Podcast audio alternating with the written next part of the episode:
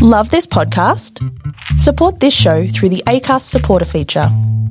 It's up to you how much you give, and there's no regular commitment. Just hit the link in the show description to support now. Everyone knows therapy is great for solving problems, but getting therapy has its own problems too, like finding the right therapist, fitting into their schedule, and of course, the cost. Well, BetterHelp can solve those problems. It's totally online and built around your schedule. It's surprisingly affordable too. Connect with a credentialed therapist by phone, video, or online chat, all from the comfort of your home. Visit betterhelp.com to learn more and save 10% on your first month. That's BetterHelp H E L P.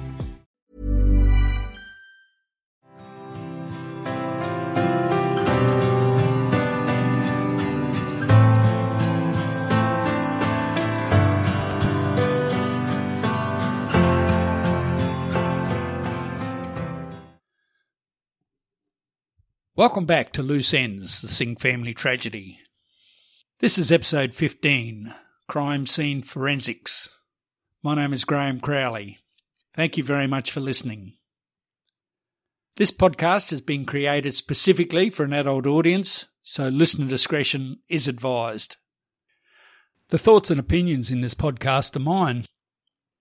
I reflected at length on Sam DiCarlo's comments in episode 14 Actually, his comments gave me heart. I was beginning to doubt myself. It wasn't just me finding problems with this case. These problems have been around since day one. Sam DiCarlo knew it. Jeff Johnson found them. I found them. I felt there was a need to deconstruct some of Sam's comments and enlarge on them. On the time of death, Sam had this to say. They could have been killed two hours before, or four hours before, five hours before. Or they could have, I don't think they were killed a couple of days before. As you have heard, it was a Crown case that death occurred somewhere between 11pm on the Sunday night and 7am on the Monday morning. That is just the Crown position. It is not fact. And it does not address the Sunday night caller, who was never identified and in the eyes of Sam DiCarlo, was never properly investigated. I have long noted the trial by media phenomenon that occurred in this case. This is not uncommon. It happens frequently. The Azaria Chamberlain case is a spectacular example. By the time a matter gets to trial, depending on the amount of media exposure, a portion of the population has already made up its mind as to the guilt or innocence of the accused. Barristers I know have mentioned things to me over the years, one of which has always stuck with me.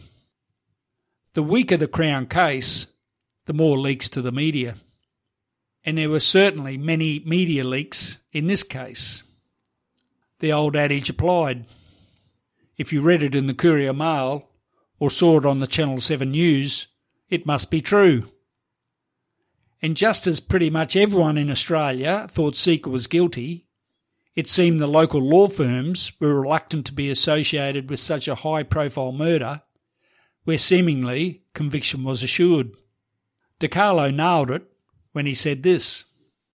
Well, my involvement came about because, if essentially, um, I suppose without denigrating myself, it was very hard for them to get any lawyers that were interested in doing the case the police manipulated the media. You recall that the media, whenever they did a raid or whenever they were going to pull Max over, the media were always there. And they would always put on a show for the media, putting him in handcuffs. So if they did a raid at six o'clock in the morning, the media were there. From reading the file, I was of the opinion Max Sica was the main and only suspect from the day the murders were discovered. I have said as much Jeff Johnson felt the same way. This was Sam DiCarlo's reply when I asked him his opinion of when Max Sica became the main suspect. It happened almost immediately. Police witnesses denied this was the case, even under oath in the witness box. The bottom line, of course, is that if detectives have blinkers on, or tunnel vision if you prefer, the investigation is terminally compromised. We will never know, for instance, what evidence was discarded because it did not fit the Crown case or was just plain ignored. The evidence of Lisa L., the next door neighbour, immediately comes to mind. There are other examples, but I think I've made the point. Sam claimed detectives had a holiday when they went to Fiji to conduct investigations. And basically, in my view, Zitney had a holiday in Fiji. Again, he only looked for inculpatory evidence. He didn't look for exculpatory evidence. Coincidentally, the Fijian investigations, or lack of them, was a subject that I've been wanting to raise for some time on the podcast. As far back as episode 6, actually. However, there has been so much going on in this podcast, I just haven't got to it. What I call significant ongoing discovery. So the Fijian investigations fiasco kept getting pushed to one side. But it's timely that I raise the matter now. In May 2003, a detective was tasked with reviewing the evidence to that time to determine what investigations need to be conducted in Fiji as part of Operation Bravo Settler, to determine whether revenge was a possible motive for the murders. You may recall VJ sold a previous business to a relative for $750,000. The business failed not long afterwards. The relative had not paid the full purchase price. VJ put the relative into bankruptcy to obtain the balance of the funds. There were some very unhappy relatives as a result of that. Six areas of investigation were identified with specific instructions of what was required in each area, who to interview, and what was expected would be obtained from the witnesses. From reading the report and recommendations, it was apparent that a considerable number of people needed to be interviewed and statements obtained. I estimate somewhere between 20 and 30 potential witnesses. Bank managers, accountants, and owners of a number of businesses in Suva. Detectives flew to Fiji in November 2003. By the end of their visit, the detectives had interviewed a number of witnesses but none of the witnesses from the six areas of investigation mentioned above. And it was not a case that the six matters were investigated and no evidence gathered. It was the case that no witnesses were interviewed. Witnesses that were interviewed told of the relationship between VJ and Shirley, and VJ and Karen, and their own and others' involvement or otherwise in making telephone threats to VJ back in Australia. The one recommendation acted on was to interview the accountant acting on behalf of VJ's Fijian company. The instructing report actually named the accountant required to be interviewed, but he was not interviewed. A young 20 year old male employee, I shall call Jasvir, was interviewed. Jasvir provided his occupation as an accountant but his duties suggested he was more likely an accounts clerk. These are Jasvir's words, but not his voice. As an accountant, my duties are to make the payments to the creditors and collect from the debtors. I also prepare bankings and balancing of the cash books. Police took a nine page statement from Jasvir. Apart from the above two lines detailing his duties in the business, there were no other comments of any kind in respect of the business dealings of VJ or the company in his statement. I have read the written recommendations the detective made in relation to interviewing the accountant and what should be obtained. I can say the interview with Jasvir did not meet the expectations required by the reviewing detective. In fact, they fell way short. The balance of the nine page statement would be better described as gossip. The statement detailed comments regarding Max Sica, Shirley Singh, Neelma Singh, Vijay Singh, and Vijay's then current girlfriend Karen. The statement also contained a detailed section on Jasvir's relationship with Neelma. Once again, these are Jasvir's words, but not his voice.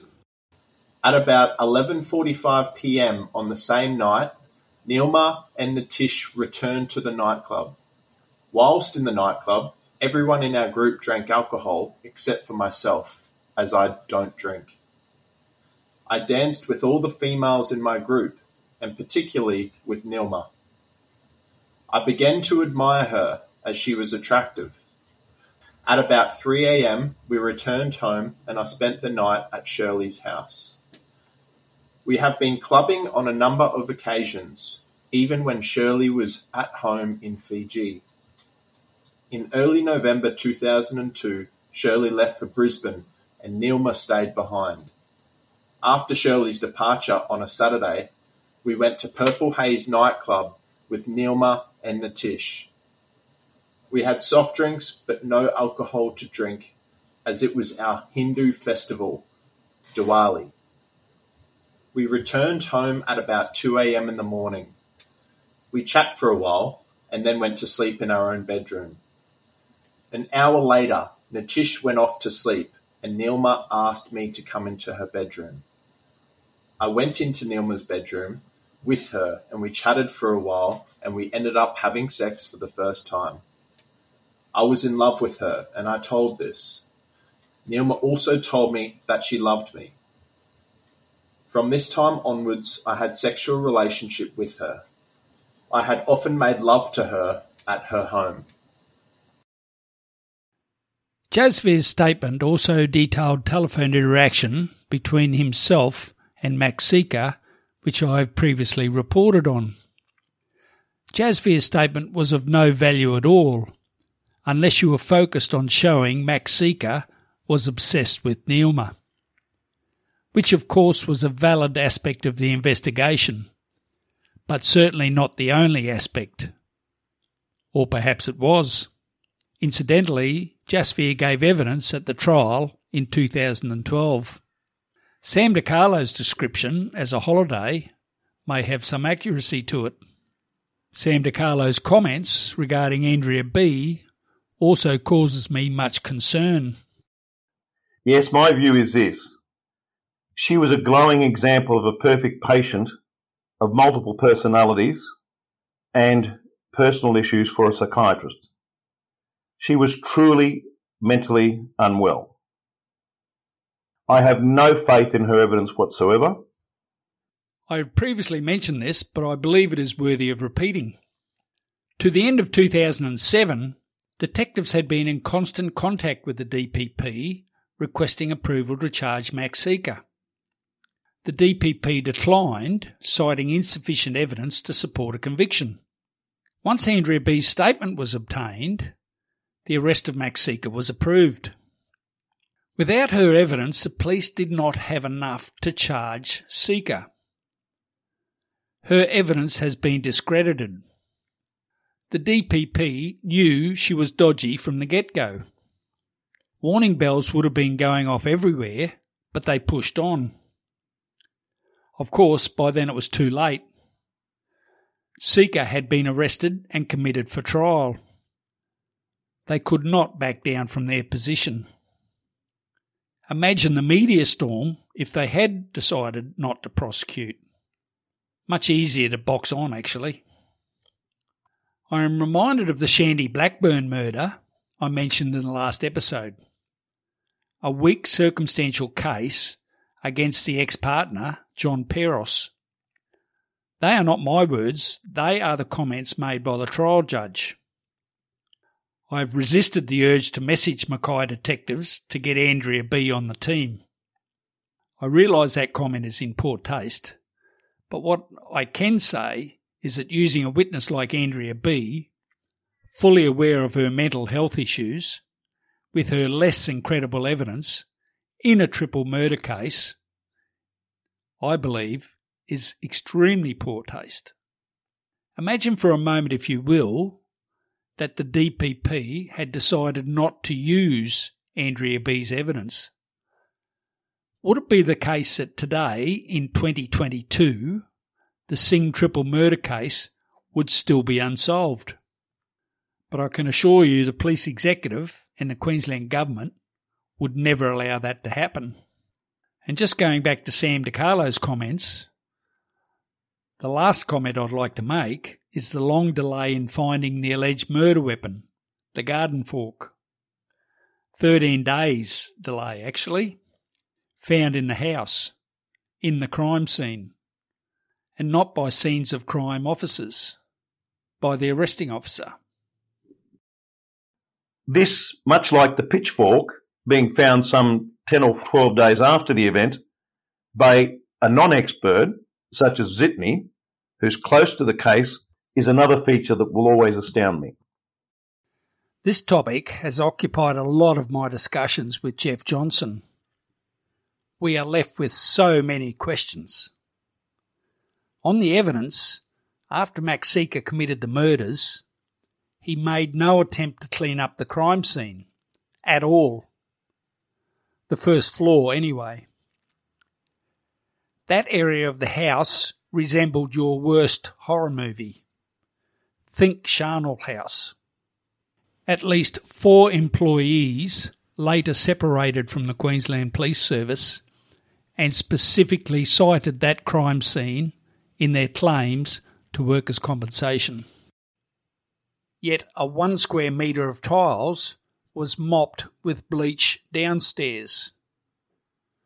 I'm sure you are aware that bleach destroys DNA. The Crown prosecutor said this in his opening address to the jury. These are his words, but not his voice. There are indicators that distinct effort had been made inside areas of that house to clean away any biological or other forensic trace of who the killer was. Areas of that house to clean away any biological or other forensic trace of who the killer was. Why would Max Sica need to do that? The only valid conclusion was to clean away blood or some other forensic material. Yet two days later, Sica was examined by police. No scratches, cuts, or other injuries were found on his body. At some point, Max Sica then carried the garden fork back to where he had obtained it, in the garage behind the barbecue, near the garage roller door. He walked the full length of the Pajero, but didn't just dump the fork or throw it down. The fork was found leaning upright against the wall, alongside other garden implements, including a rake and a weed sprayer. Crime scene photos show this. The photos clearly show no blood immediately under the garden fork prongs, and there was no blood trail from the first floor, down the stairs, and through the garage. One crime scene photo shows a barbecue with the garden fork neatly behind it, and a forensic search found no blood on the carpet. I have posted the photo on the Facebook page as it is so bizarre. Nonsensical. Amazing, really.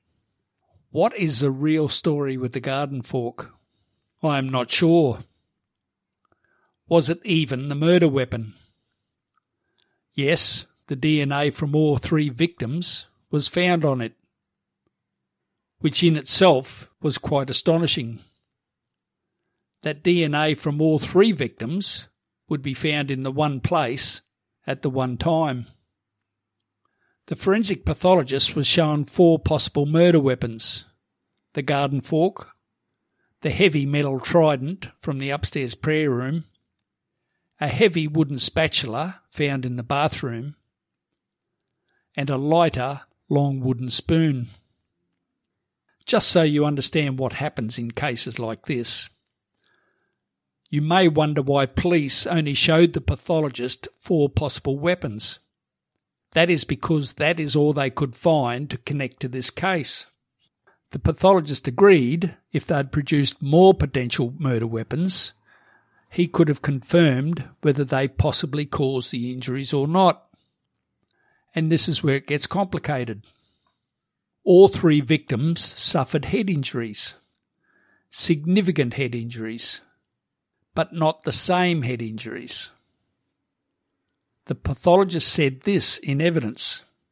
He favoured the garden fork to be responsible for Neelma's injuries. He favoured the heavy wooden spatula to be responsible for the injuries to Kunal and Sidhi. As an alternative, the metal trident could have inflicted the injuries to Kunal and Sidhi if used on its side. He stated the light timber spoon would not have caused any of the injuries. And it gets more confusing. The garden fork was the only weapon found with DNA on it. The trident was not tested for DNA, so I guess we will never know if it was a weapon used in the attacks or not. Neelma had bruising to her nose, not related to a wound or an injury.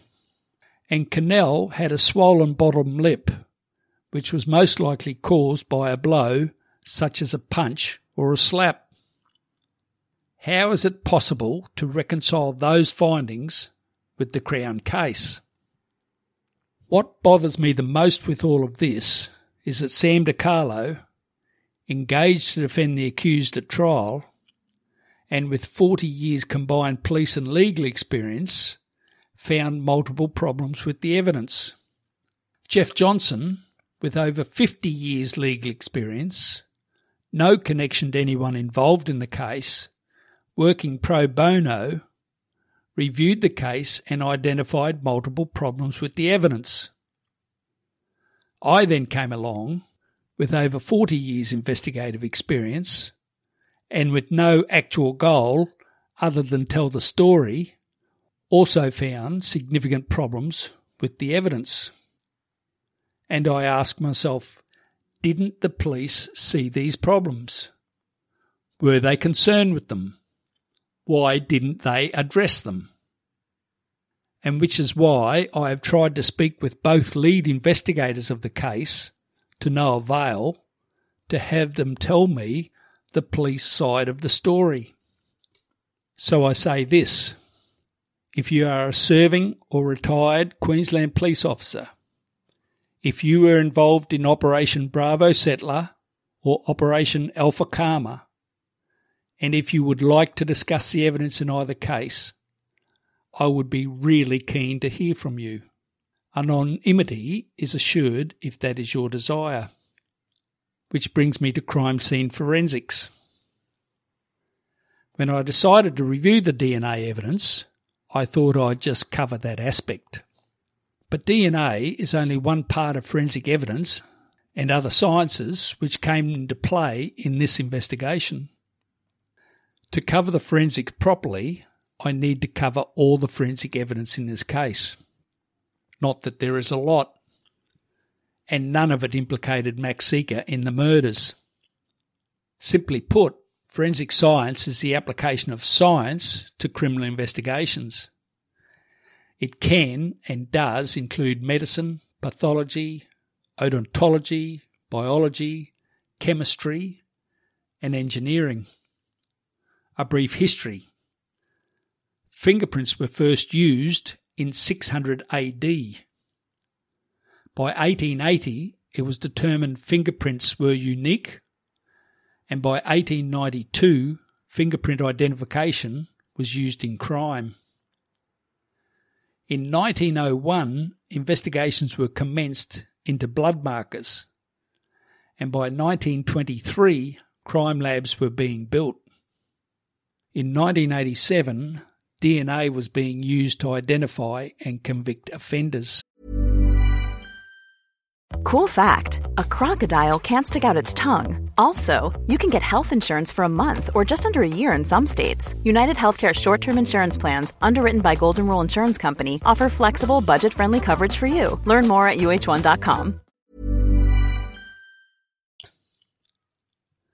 DNA is a substance which is contained within our cells. It contains the genetic information that essentially determines who we are, and what we are.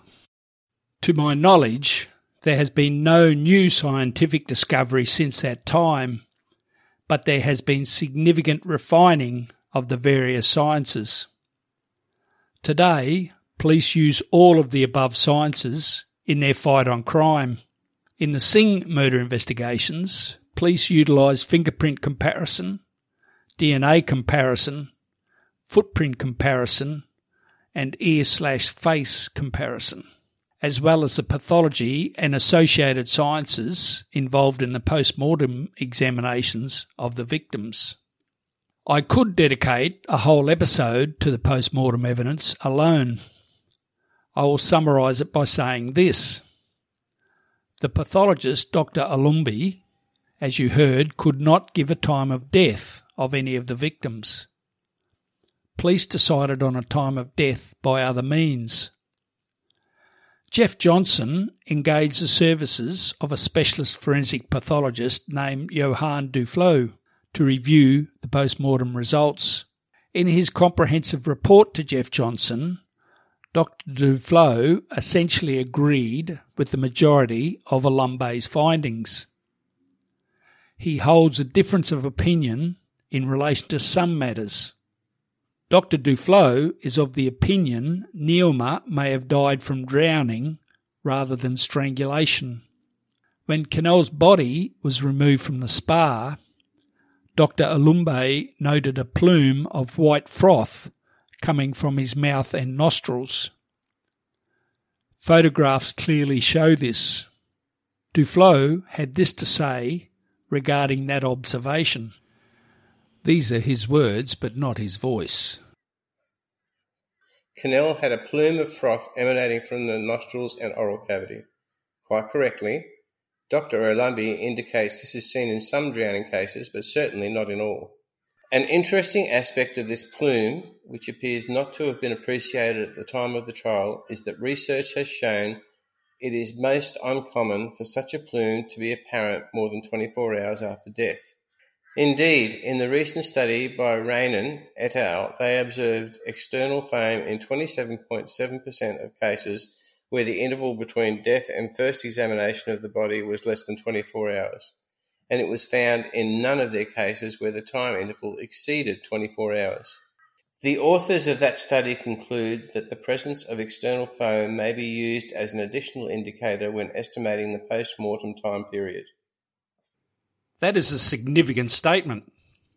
If accurate, it changes the time of death completely. And I say if accurate because I expect the Crown would challenge it. That would place time of death no earlier than around 7 pm on Monday, 21 April 2003. There were a number of witnesses who gave evidence of things they heard and saw, and as late as 11 pm that Monday night. There was the painter who was 100% sure he saw Sidhi at about 9am that Monday morning outside the front of her house. You may recall that four witnesses at the rear of the Singh house heard a piercing female scream around 8 pm that night, followed by gunshots. As I said, I could devote an entire episode solely to the post mortem evidence. I have briefly mentioned the evidence of the feet impressions on the stairs from the ground to the first floor in a previous episode. That evidence was such a significant part of the Crown case that I believe it requires further sunshine on it. In view of the Bond University findings, I'll discuss that evidence further in a later episode. When Jeff Johnson started reviewing this case in 2018, he saw a need to review the DNA evidence. To that end, he obtained instructions from Max Maxika to have the DNA evidence retested.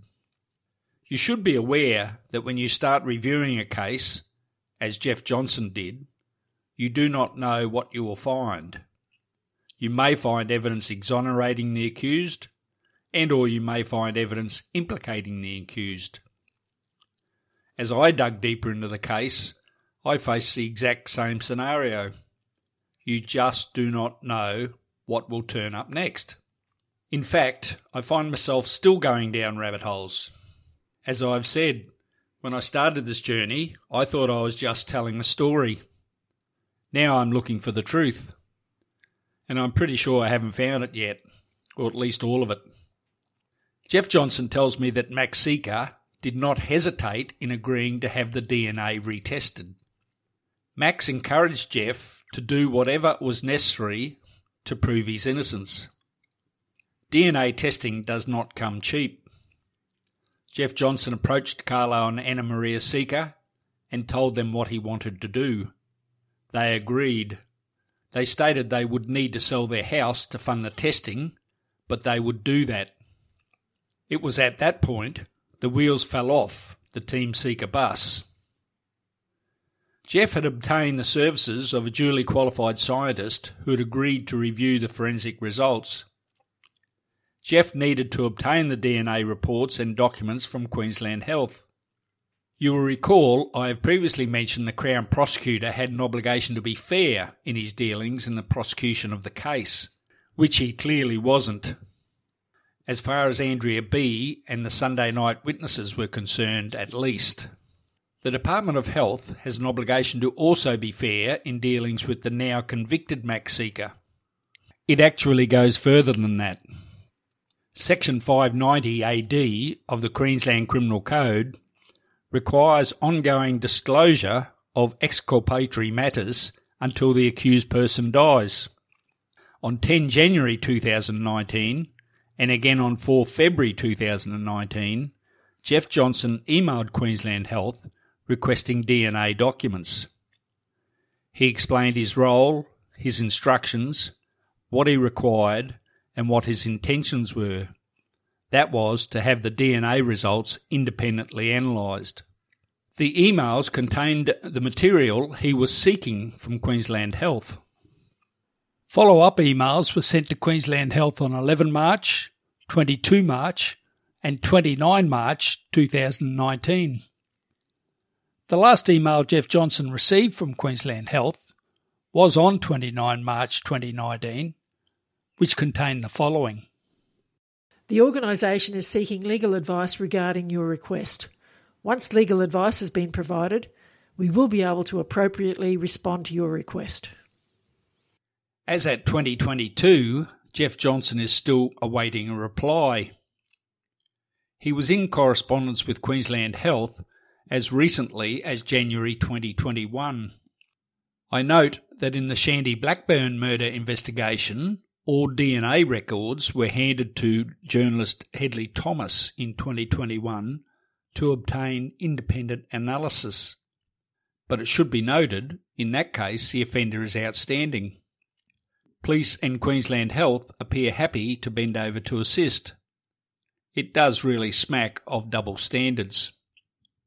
Given the disturbing evidence Hedley Thomas found regarding DNA testing by Queensland Health, it is likely Queensland Health will not be so keen to get on board the independent investigators bandwagon again any time soon. If indeed the documents found their way to Hedley via Queensland Health.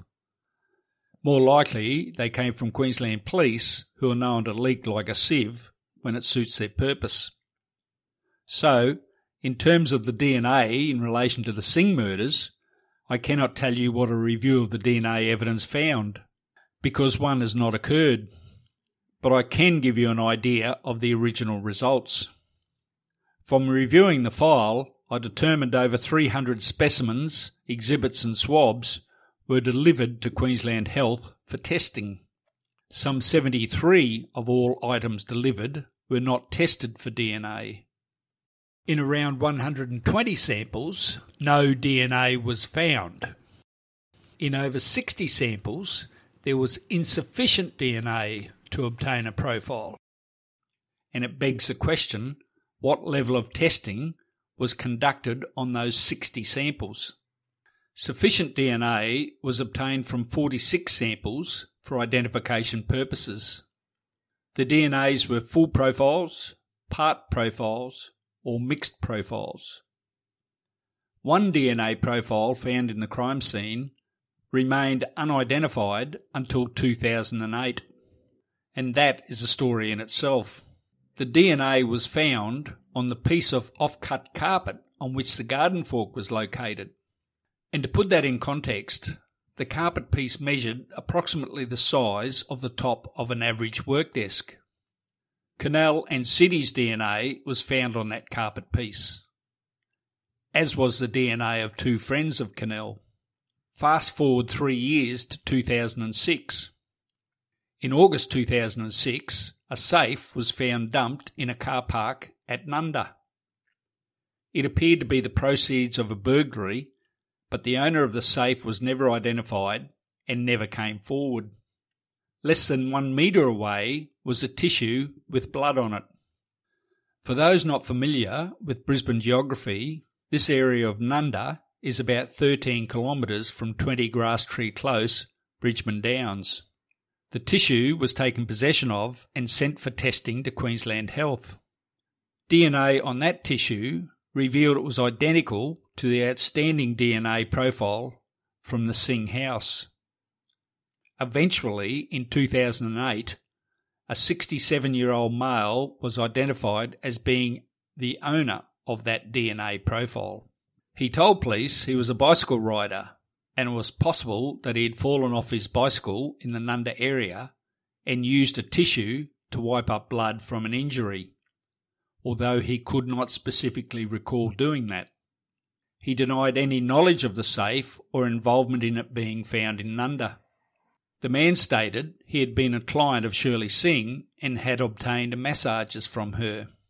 There is nothing in the file to suggest the investigators took this line of inquiry any further. It was never determined how his DNA came to be on the carpet offcut. By that time, police were focused well and truly on Max Sica. Police took well over 100 mouth swabs from persons to obtain DNA for elimination purposes during the investigation. Everyone approached willingly supplied a mouth swab, except for five people who refused to provide a sample. One who refused was a 72 year old male. One was a 56 year old male. Three were adult males from the same Fijian Indian family, relatives of the Singhs. Of the 46 DNA profiles identified, we can say this. Max Sica's DNA was found on three cigarette butts, a prayer sheet printed 13 April 2003, on the bedhead of Neelma's bed, and on a TV and DVD he installed in the master bedroom. The cigarette butts were found in the garage or outside the house. In close proximity were a number of cigarette butts with Neelma Singh's DNA on it. It was apparently common knowledge Neelma and Max used to smoke in the garage and outside. Smoking was not allowed in the house, as was the wearing of shoes or eating and drinking, which I have previously covered. Three of the samples were identified belonging to each of the victims found on the garden fork. The victim's DNA was found in other locations also. The balance of the DNA profiles were eliminated as involved in the crime. I have previously mentioned Locard's principle of exchange. The offender leaves something behind and take something away. On the Crown case, Sica left behind several foot impressions, which I will deal with in a later episode. But it seems Max Sica did not take anything away from the crime scene. If he did, it was never found. Now, do the DNA results support the Crown scenario of how the murders played out? In 2005, Queensland Police received DNA results from the crime scene. Those DNA results placed Neelma in her bedroom, Kunal in his bedroom, and Sidhi in the master bedroom. By 2012, when the trial started, the Crown had nine years to work out the crime scenario. Several scenarios were suggested, but this is the way they believe the murders occurred. Max arrived after 11 pm on the Sunday night, and a struggle argument occurred between him and Neelma downstairs. He strangled her. Max then went upstairs and took a doona from Neelma's room and returned downstairs where he wrapped her in it. At this point, he went into the laundry and obtained the bleach which was found on the doona on tiles, and on the stairs. He carried Neelma up the stairs to her bedroom. bleach transferred to his socked feet, which then transferred to the carpet on the stairs, leaving impressions. One impression was observed by police, and the carpet was noted to be lighter in colour than the surrounding carpet. Max then went to the garage, obtained the garden fork, and returned upstairs where he bludgeoned Kunal, Sidhi, and Neelma, but the order he did that in is not clear. It appears Kunal was murdered in his bed. His blood was found in the bed. Sidhi was similarly murdered in the master bedroom. Her blood was found in the bed. A quantity of Neelma's blood was found on the floor next to her bed. She may have been strangled downstairs, but she was apparently bludgeoned in her bedroom while still alive in that period before death, according to the pathologist. Max Sica then placed the bodies in the spa. Sidhi was carried to the spa. Neelma and Kunal were placed in doonas and dragged, leaving a blood trail from respective bedrooms through to the master bedroom, where the trails disappeared. At some point, Max Sica returned the garden fork to the garage. Now, do the DNA results support that scenario or any other similar scenario? Starting downstairs. Hair was found in three separate areas.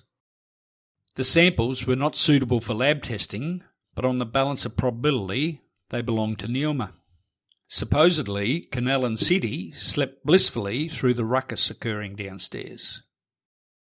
Neelma's blood was found on the bleach bottle. How does that happen if she had been strangled? And if she was strangled, why was there a need to pour bleach over her and the doona? Perhaps she was bashed first and then strangled, but that is not consistent with the pathologist's findings. He determined she was strangled first and bludgeoned while still alive. And if she was bashed first, why was there not more blood found there, on the carpet, on both the ground floor and first floor, and on the stairs? Because she was wrapped in the doona, perhaps? Her blood was found on the wall near the stair balustrade. How did that happen if she was wrapped in the doona? And if there was a leak, why wasn't her blood found on the stairs or on the carpet?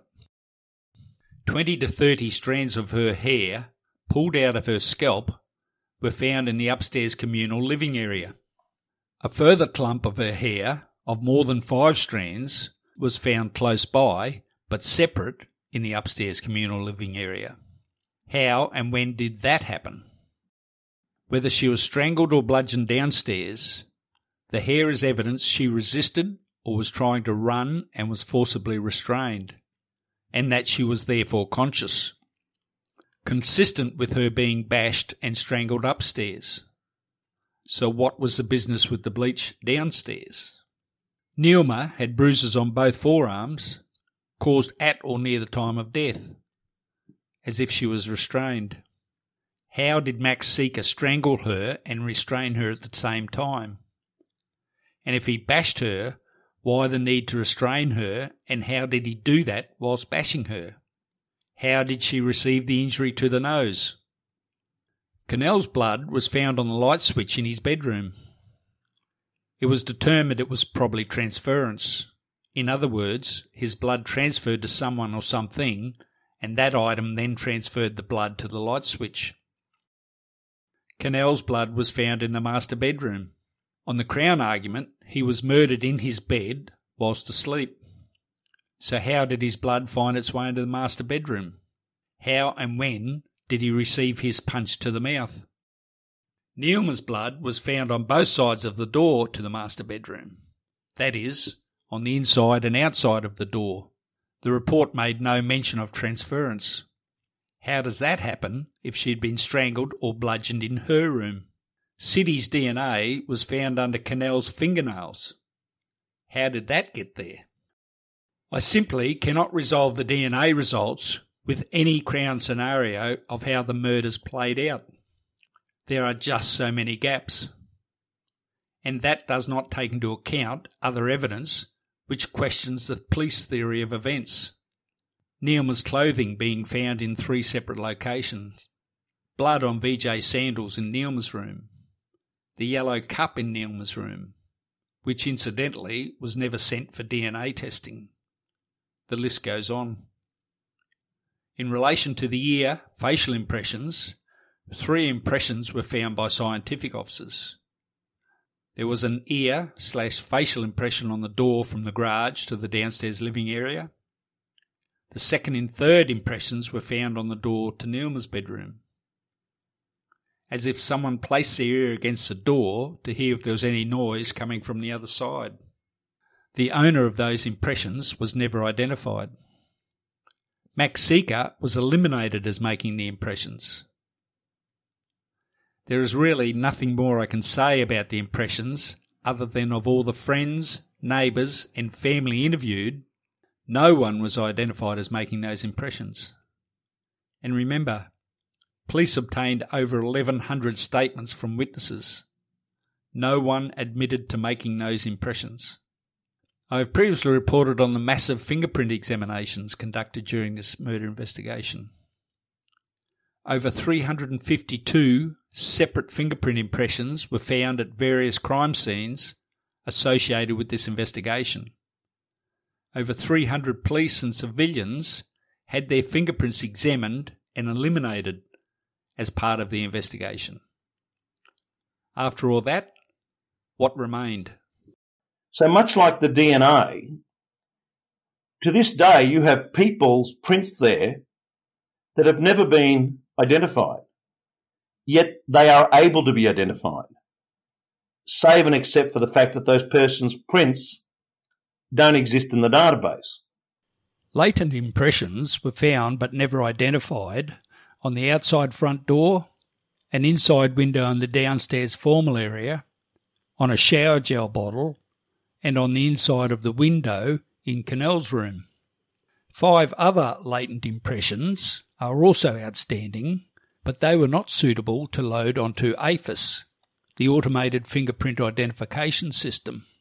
Efforts to identify the owners, including fingerprint experts flying to Fiji and taking prints from a number of individuals in that country. Perhaps in one year, 10 years, or 20 years, one or more of those prints will pop up on the system. What happens then? If that were to occur, I would expect the Queensland Police would act in accordance of Section 590 AD of the Queensland Criminal Code. I recently emailed Hedley Thomas from the Australian newspaper requesting an interview to compare the treatment he received from Queensland Health as opposed to the treatment Jeff Johnson received from Queensland Health. I'll bring you my interview with Hedley in the next episode. That's it for Crime Scene Forensics. Thank you for joining me in this latest episode of Loose Ends. Jeff Johnson informs me that he is continuing with his efforts to obtain the records from Queensland Health to undertake an independent review of the DNA results. In the event he is successful, a further episode on the DNA results could well be required. In the interim, I am continuing inquiries in other areas of this case. If you follow the podcast, you will be advised when a further episode is released please rate and review the podcast. It does help spread the story. If you like the podcast, recommend it to others. If you have questions, information, or feedback, you can contact me via the following. The Facebook page is Loose Ends, the Singh Family Tragedy. My email address is looseends2003 at outlook.com. This podcast was made possible with the grateful assistance of the ACAST Creator Network. Music, Before I Go, by RKVC. You will find all my contact details in the show notes at the end of each episode. Thanks for listening.